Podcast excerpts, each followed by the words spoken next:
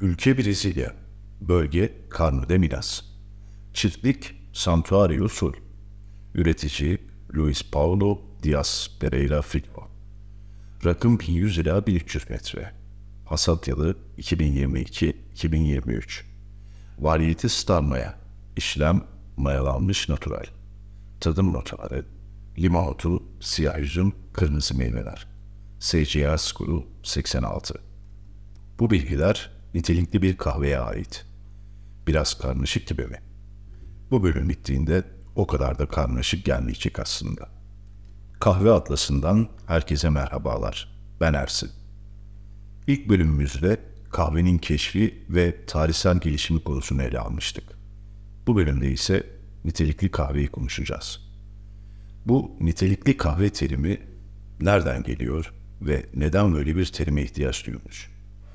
Bir kahvenin nitelikli kahve sınıfına dahil olabilmesi için ne gibi gereklilikleri sağlamış olması gerekiyor?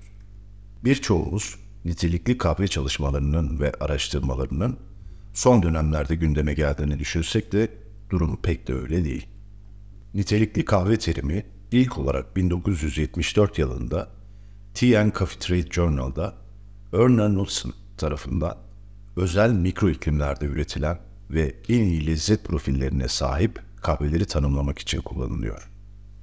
Knudsen'a göre böylece kahve alanında şarap tadımında olduğu gibi gastronomik bir hareket başlar.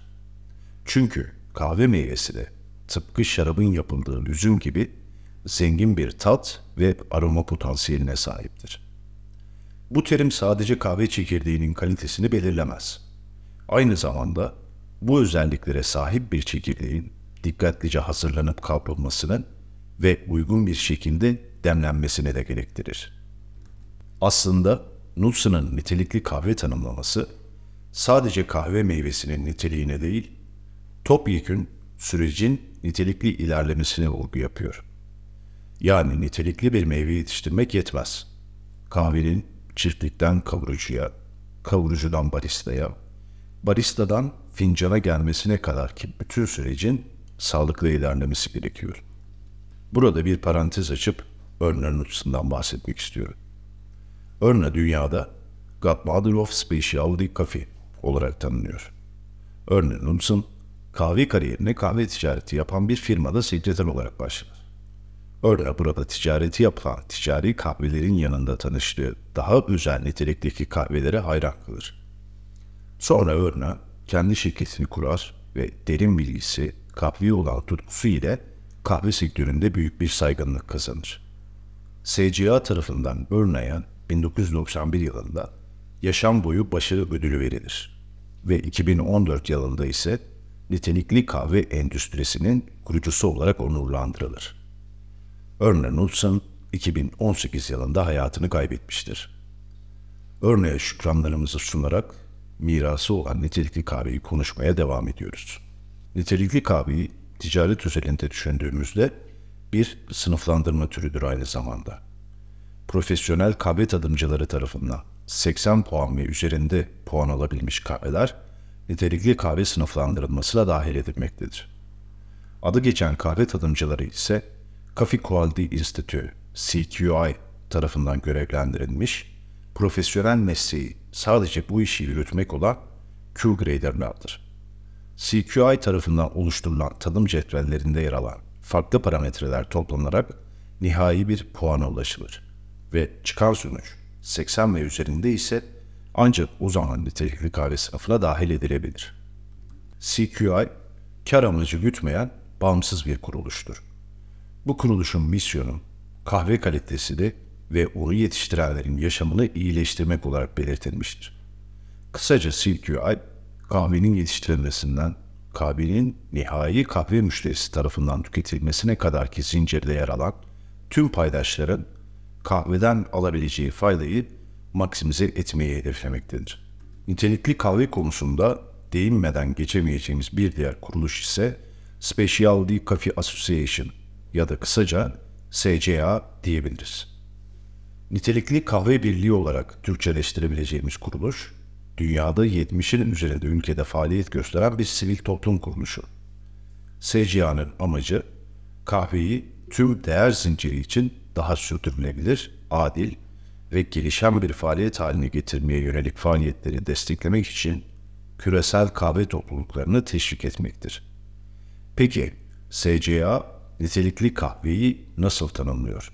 Nitelikli kahve, eşsiz kaliteye sahip olduğu, diğer kahvelerden farklı bir tada ve karakteristiğe sahip ve de üstün olduğu, tüketici tarafından değerlendirilen, özenle hazırlanmış, kaliteli kahve bazlı içecek olarak tanımlanmaktadır. İçecek nerede yetiştiği belli olan çekirdeklerden elde edilir ve yeşil kahve kavurma, depolama ve demleme yöntemleri olarak en üst standartları karşılamalıdır. SCA, nitelikli kahve tanımını bu şekilde yaptıktan sonra şöyle de bir ekleme yapıyor. Bu yalnızca bir tanım değildir. Bu, kahve mükemmelliyeti ve mükemmel bir fincan kahve çamasının birçok aşamasında bulunan herkese çağrıdır. Örneğin unutsun, CQI ya da SCA. Nitelikli kahveyi farklı açılardan tanımlamış olsalar da hepsinde ortak olan konu tüm kahve paydaşlarına olan çağrıdır. Tüm paydaşların ortak amacı kahveden alınabilecek faydayı ve lezzeti maksimize etmek olmalıdır. Diyebiliriz ki kahve meyvesinin yetiştiği bölgeye özgü olan tat profillerine sahip olması ve tüketim aşamasına gelene kadar etkileşimde bulunduğu paydaşlarca kahveye özgü tatların ortaya çıkarılacak şekilde hazırlanması nitelikli kahvenin olmazsa olmazlarıdır. Terroir kelimesini duymuşsunuzdur. Fransızca'da toprak anlamına gelen terre sözcüğünden türetilmiş bir kelime terroir. Terim olarak özgünlüğünü yetiştiği coğrafi kimlikten alan ürünlerin yetiştirildiği özel bölgeleri tanımlamak için kullanılıyor. Şarapçılık alanında sıklıkla kullanılan terroir terimi artık kahve alanında da kendine çok geniş bir yer buluyor. Biraz daha açacak olursak, kahvenin yetiştiği bölgenin iklimi, toprak yapısı, yeryüzü şekilleri ve bölgede ya da çiftlikte uygulanan kahve işleme yöntemleri kahvenin lezzetine doğrudan etki eden faktörler olarak çıkıyor karşımıza. Teruardan da bahsettikten sonra bugün nitelikli kahve paketlerinde ya da nitelikli kahve satışı yapan şirketlerin internet sitelerinde gördüğümüz ve görmeyi beklediğimiz bilgilerden bahsedelim. Şimdi değineceğimiz bütün maddeleri kahvenin künye bilgisi şeklinde üst başlık olarak toplayabiliriz. Son zamanlarda aldığınız ya da incelediğiniz bir nitelikli kahve paketini gözünüzün önüne getir. Bazen fazlasıyla kalmışık gelmiş olabilir. Nitelikli kahvenin kahve sektörüne yaptığı en büyük katkılardan bir tanesi şeffaflıktır. Artık içtiğimiz kahvenin hangi ülke kahvesi olduğunu bilmekle kalmayız. Kahvenin hangi ülkenin hangi bölgesinden, hangi çiftliğinden geldiğine kadar kahvenin yetiştiği lokasyonun koordinatlarını öğrenebiliriz. Kahveyi yetiştiren çiftlik sahibinden çiftlikte çalışan işçilerin çalışma koşullarına kadar, sürdürülen tarım uygulamalarından hasadın ne kadar verimli geçtiğine kadar kahvenin bütün hikayesine hakim olabiliyoruz. Eğer variyeteler ayrıştırılabiliyorsa içtiğimiz kahvenin terörüne kadar fikir sahibi olabiliyoruz. Bilmesek ne olur? Kahve kahvedir sonuçta. Cehalet mutluluk değil mi? Eğer kahve tüketim rutininiz varsa ve kahveyle bir bağınız oluşmuşsa cehalet mutsuzluk getirebilir. Bütün kahveler mutlu etmez. Bazıları mutsuz eder. Bu tamamen kahvenin puanı ya da ticari mi, nitelikli mi sınıfta yer aldığı ile ilgili de olamaz. Kahveden alacağınız maksimum verim, damak tadınızı anlamak ve damak tadınıza uygun kahveyi bulacak donanıma sahip olmak ile mümkün olacaktır. Nitelikli kahveyi anlamak işte bu yüzden önemlidir. Şimdi en başa dönecek olursak, nitelikli bir kahveye ait künye bilgilerini okumuştum.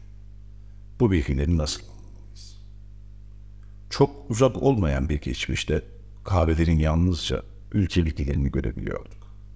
Bir kahvenin yetiştiği ülkeyi bilmek, bize küçük de olsa bir fikir verse de kahveyi anlamak ve bizim için uygun tat profillerine sahip olup olmadığını analiz edebilmek için kahvenin yetiştiği ülkeyi bilmek tek başına yeterli olamaz. Brezilya kahvelerinin daha çikolatamsı tatlara, Etiyopya kahvelerinin ise daha meyvemsi tatlara sahip olduğunu söylesek de bu bir genellemedir ve genellemeler tüm kahveler için doğru değildir. Genelde özele doğru aşama aşama inmemiz gerekir. Burada kahvenin yetiştirildiği bölge devreye girer. Bölgeyi bilmemiz bize kahvenin hangi iklim koşulları altında yetiştiği konusunda fikir verecektir. Eğer belirtilmişse çiftlik ve üretici bilgileri, yürütülen tarım uygulamaları, işçilerin çalışma koşulları, çiftliğin sürdürülebilirlik konusundaki politikaları, içtiğimiz kahvenin yolculuğu ve hikayesi konularında bize yardımcı olacaktır. Bununla birlikte kahvenin yetiştirildiği irtifa, kahvenin karakterini etkileyen önemli faktörlerdendir. Rakım ya da irtifa, kahveden alacağımız tatları direkt olarak etkilemektedir. Yüksek rakımlar kahve ağacı için ideal yetişme koşullarını sağlar. Kastettiğimiz ideal koşullar yıl boyunca 15 ila 21 santigrat derece sıcaklık, don olayının yaşanmaması, orta derecede yağış ve bol güneş ışığı olarak açıklanabilir. Bu rakımlarda çekirdek gelişiminin daha uzun sürede tamamlanması, kahve ağacı için daha yavaş bir büyüme demektir. Daha uzun süre olgunlaşma ise kahve çekirdeğinin daha kompleks ve katmanlı tatlara sahip olmasını beraberinde getirir. Yine yüksek rakımlarda gözlenen ekstra drenaj, kahve meyvesinin barındırdığı su miktarını da azalttığı için kahveden daha yoğun aromalar almamız da olasıdır. Bahsi geçen drenajı açacak olursak, yüksek irtifada yetişen kahve ağacı dağılır hızlı akan suyu daha az çekeceğinden barındırdığı su miktarı da düşük olacaktır. Buna karşılık daha düşük rakımlarda yetişen kahvelerin ise daha yumuşak ve daha düşük asiditeye sahip olmaları beklenir. Tat profilleri daha sadedir. Yani diyebiliriz ki daha kompleks ve yoğun aromalarla birlikte asiditesi yüksek bir kahve tüketmek istiyorsak yüksek irtifada yetişen kahveler, daha yumuşak düz tatlardan ve düşük asiditeye sahip kahvelerden hoşlanıyorsak, düşük irtifada yetişen kahveler bizim için daha uygun olacaktır. Burada unutulmaması gereken bir konu var ki o da şudur. Aktardığımız bilgiler genel bir çerçeve çizilmesi ve fikir sahibi olunabilmesi içindir. Zaten kahve gibi kompleks ve organik bir ürünün kesin kalıplara sokulması mümkün değildir. Kahve künyesinde belirttiğiniz bir diğer unsur ise hasat yılı. Kahvenin hasat yılının kahve paketinde yer alan bilgiler arasında çok göremesek de nitelikli kahve kavuran birçok firma internet sitesinde bu bilgiye yer vermektedir. Hasat yılını farklı açılardan yorumlamak gerekiyor aslında. 2023 yılı içerisinde tüketmek istediğimiz bir kahve için konuşacak olursak, kahvenin 2023 ya da 2022 yılı hasadı olması daha makbuldür. Doğru koşullarda saklanmış 2021 yılı hasadı kahvede kabul edilebilir seviyededir. Ama çok özel bir hasat ve tüm saklama koşulları süreçlerinin kusursuz bir şekilde yürütüldüğü istisnai çekirdekler haricinde 2020 yılı hasadı ve öncesi çok da keyifli olmayacaktır. Yeşil haliyle çiğ çekirdek kahvenin bayatlama süresi kavrulmuş kahveye nispeten daha uzun olsa da zamanla uçucu aromatiklerinde kayıp yaşanacaktır. Sıradaki künye bilgimiz ise variyete ya da tür. Kahve variyeteleri ya da kahve türleri kahve bitkilerinin seçici ıslahı veya doğal seçim yoluyla elde edilen çeşitli alt türlerdir. Hem yabani hem de kültüre alınmış kahve bitkilerinde çok fazla çeşitlilik bulunmaktadır. Bugün dünya çapında tanımlanmış 124 farklı kahve ağacı türü vardır. Bununla birlikte dünyadaki kahve üretimlerinin büyük kısmını oluşturan sadece iki amino kahve çekirdeği türü vardır. Arabica ve Robusta. Variyete konusu çok kapsamlı bir konu olmakla beraber bütün variyetelere hakim olmamız çok da mümkün değildir. Bu aşamada yapabileceğimiz şey ise tüketmeyi düşündüğümüz, satın almayı düşündüğümüz bir kahvenin variyetesini internet üzerinden araştırmak olabilir. Burada daha sık karşılaşabileceğiniz variyetelerden bahsedebiliriz. İlki tipika. Kahvelerin atası olarak bilinir. Tüm dünyaya yayılmış ve yerel iklimlere uyum sağlayarak Hawaii ve Blue Mountain gibi birçok farklı varyasyon yaratmıştır. Genel olarak verimi düşüktür ancak kalitesi çok yüksektir. Genellikle tatlı ve temiz kahveler sunar. Bir diğeri Bourbon. Bourbon, Arabica'nın tipika ile birlikte iki ana çeşidinden biridir. 18. yüzyılda Bourbon adasında üretilmiştir. Vaziyeti 19. yüzyılın sonlarında Brezilya'ya gelmiş ve hızla Güney ve Orta Amerika'ya yayılmıştır. Bourbon verimli bir çeşit değildir ancak mükemmel bir fincan kahve üretir. Bourbon'dan çoklu varyasyonlar geliştirilmiştir. Katura 1930'larda Brezilya'da ortaya çıkmıştır. Bourbon'un doğal bir mutasyonuna dayanmaktadır. Kalite açısından Bourbon'a çok yakın bir eşleşmedir. Geisha özellikle Panama'da bulunan yüksek kaliteli bir çeşittir. Aslen Etiyopya'nın Geisha köyünde üretilir. Günümüzde Panama'dan gelen geisha, dünyanın en iyi kahvelerinden biri olarak kabul edilir ve son derece yüksek fiyatlıdır. Mondonoo, Bourbon ve Tipica'nın bir karışımıdır. Bu çekirdek çeşidi 1940'larda yaratılmıştır ve özellikle Brezilya'daki coğrafi ve iklimsel koşullar için uygundur.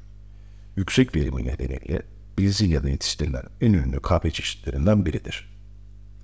Katuai Katura ve Mundono onun bir melezidir. 1940'larda Brezilya'da üretilmiştir. Bu çeşidin oluşturulmasının amacı katura kadar kaliteli ve daha çok üreyen bir tür oluşturmaktır. Katimor, 1959'da Portekiz'de üretilen katura ve timor karışımı bir kahve çeşididir. Timor'un robusta çeşidi olması nedeniyle Katimorsun asitisi düşüktür ve tadı biraz daha acıdır. Ancak Endonezya'daki coğrafya ve iklim için harika bir eşleşmedir. Aynı zamanda hoş bitkisel alımlara sahiptir. Saydığımız kahve variyetelerinden başka daha birçok kahve variyetesi vardır. Ama çoğu yereldir ya da sınırlı ticari kullanıma sahiptir. Özellikle Arabica türleri içinde yer alan kahve çekirdekleri türlerine göre dünya çapında yetiştirilen çok sayıda çeşit vardır. Bu çeşitler ya özel olarak yetiştirilmiş ya da doğal genetik mutasyon yoluyla geliştirilmiştir. Sadece lezzet için değil, aynı zamanda kahve ağacının iki ana düşmanı olan kahve yaprağı pası ve kahve kurdu ile savaşmak amacıyla geliştirilmiştir. Bir diğer başlığımız ise işleme yöntemi. İşlenmiş kelimesi günümüz dünyasında özellikle yiyecek ve içecek sektöründe kötü bir yöne sahip. Fakat burada bahsedeceğimiz işleme yöntemi bir kimyasal üründe olmuyor. Kahve çekirdekleri, kahve kirazı adı verilen küçük, parlak bir meyvenin tohumlarıdır. Bir fincan kahve yapmak için hasattan sonra yapmamız gereken ilk şey meyveleri çekirdeklerden çıkarmak. Her kahve meyvesi birkaç katmandan oluşur. Dış kabuk veya eksokap. Kahvenin tatlılarının çoğunluğa çoğunluğu olan ipeksi yapışkan bir tabaka olan müsilaj veya mezokarp, parşöme adı verilen bir kağıt tabakası veya endokarp, iki tohumu kaplayan bir zar olan gümüşmiri bu katmanlardır. Kahve işleme bu meyve katmanlarının çıkarılmasıdır aslında. Kahveyi işleme yönteminin kahvenin tadı üzerinde farklı etkileri de bulunur. Burada en sık karşılaşacağımız iki temel işleme yönteminden bahsedeceğiz. İlki yıkanmış kahve. Islak işlem olarak da bilinir. Kahve meyvesi bir makineyle hamur haline getirilir ve kahvenin kırmızı veya sarı dış cildine çıkarılır. Bu yapıldıktan sonra müsilajlı tohumlar daha sonra bir iki gün veya bazen daha uzun süre suda fermente edilir. Fermentasyon, zank tabakası içindeki şekerleri ve amino asitleri serbest bırakır. Kahvenin lezzetini yaratan da budur. Fermentasyon işleminin ne kadar sürdüğü, müsilaj tabakasının ne kadar parçalandığı ve kahvenin aromasının ne kadar güçlü olabileceğini etkiler. Tüm kahve işleme yöntemlerinden yıkama yöntemi en yaygın olanıdır ve çoğu zaman en kaliteli kahveyi bu işlem sunar. Bununla birlikte doğru bir şekilde çalışması için çok fazla geçiri ve su gerektirir. Dünyanın en iyi kahvelerinden birçoğu bu işlemde oluşturulmuştur. Bir diğer işlem natural ya da doğal kahve işleme yöntemi. Kuru işlem olarak bilinen bu en eski hazırlama yöntemi yüzlerce yıldır kullanılmaktadır. Çiftçiler topladıkları kahve meyvelerini düz bir yüzeye yerleştirir ve daha sonra güneşte kurutur. Bu işlem normalde yaklaşık 2-6 hafta sürer ve çekirdekleri eşit bir şekilde kurutmak için belirli aralıklarla tırmıklanır ve döndürülür. Tohumlar kuruduktan sonra kirazlar çıkarılır. Tohumların uzaklaştırılması bu yöntemdeki en zor adımdır. Çünkü gerçekleştirilmesi kontrolü zordur. Bununla birlikte dünyadaki kahve üreticileri bu yöntemi daha sık kullanmaktadır. Çünkü bu strateji yıkama yönteminden biraz daha kolaydır. Bu yöntem düşük nem oranı, düşük yağış veya suya erişimi zor olan yerlerde daha popülerdir. Peki yıkanmış ve natural kahve arasındaki temel tatsal farklar nedir? Yıkanmış işlem görmüş kahvelerde daha önce de bahsettiğimiz terüvardan kaynaklanan kahvenin geldiği meşe ve çeşitliliğini tüm nüanslarını tatmanızı sağlayan temiz bir fincan elde edersiniz. Doğal işlenmiş natural kahvelerde ise tatlılık ve meyveli tadım notları daha ön planda olacaktır. Son olarak SCA skorundan bahsetmiştik. Buna tekrar değinmeyeceğiz. Çünkü puanlamanın ve skorun nasıl oluşturulduğunu konuşmuştuk. Burada tabii ki kahvenin SCA skoru tek başına asla belirleyici olmayacaktır. Buradaki diğer birçok parametre ile beraber ancak anlamlı olabilir. Yani bu şu demek değildir. Bizim için her zaman 90 puan almış bir kahve 85 puan almış bir kahveden daha iyidir diyemeyiz. Bazen 85 puanlık bir kahve bize 90 puanlı bir kahveden daha iyi gelebilir. Burada şunu da belirtmekte fayda var. Kahveler puanlanırken bir diğer kahve ile kıyaslanarak ya da mukayeseli olarak puanlanmazlar. Her kahve kendi özelinde bir puan alır. Yani bu şu demektir önümüzde iki kahve var. Ee, biri 86 puan almış, diğeri 87 puan almış. 86 puan alan kahve o diğer kahvenin bir altındadır, bir basamak altındadır gibi bir değerlendirme yapamayız. Evet, tüm bu bilgiler ışığında artık daha bilinçli bir kahve seçimi yapabiliriz. Bahsettiğimiz tüm kriterlere tam olarak hakim olamayabiliriz hakim olmak zorunda da değiliz. Ama artık içtiğimiz ve içeceğimiz kahveler konusunda daha bilinçliyiz. Damak tadımıza uygun kahveyi bulmak için de baristaya ya da kavurucuya başvurabiliriz. Emin olun büyük bir memnuniyetle size yardımcı olacaklardır. Yapmanız gereken tek bir şey var. Nitelikli bir kahveciyle iletişime geçtiğinizden emin olmak. Bu bölümü öncelikle nitelikli kahvenin kraliçesi Ernest Knudsen ve nitelikli kahvenin tüm paydaşlarına ithaf ediyorum. Beni dinlediğiniz için teşekkür.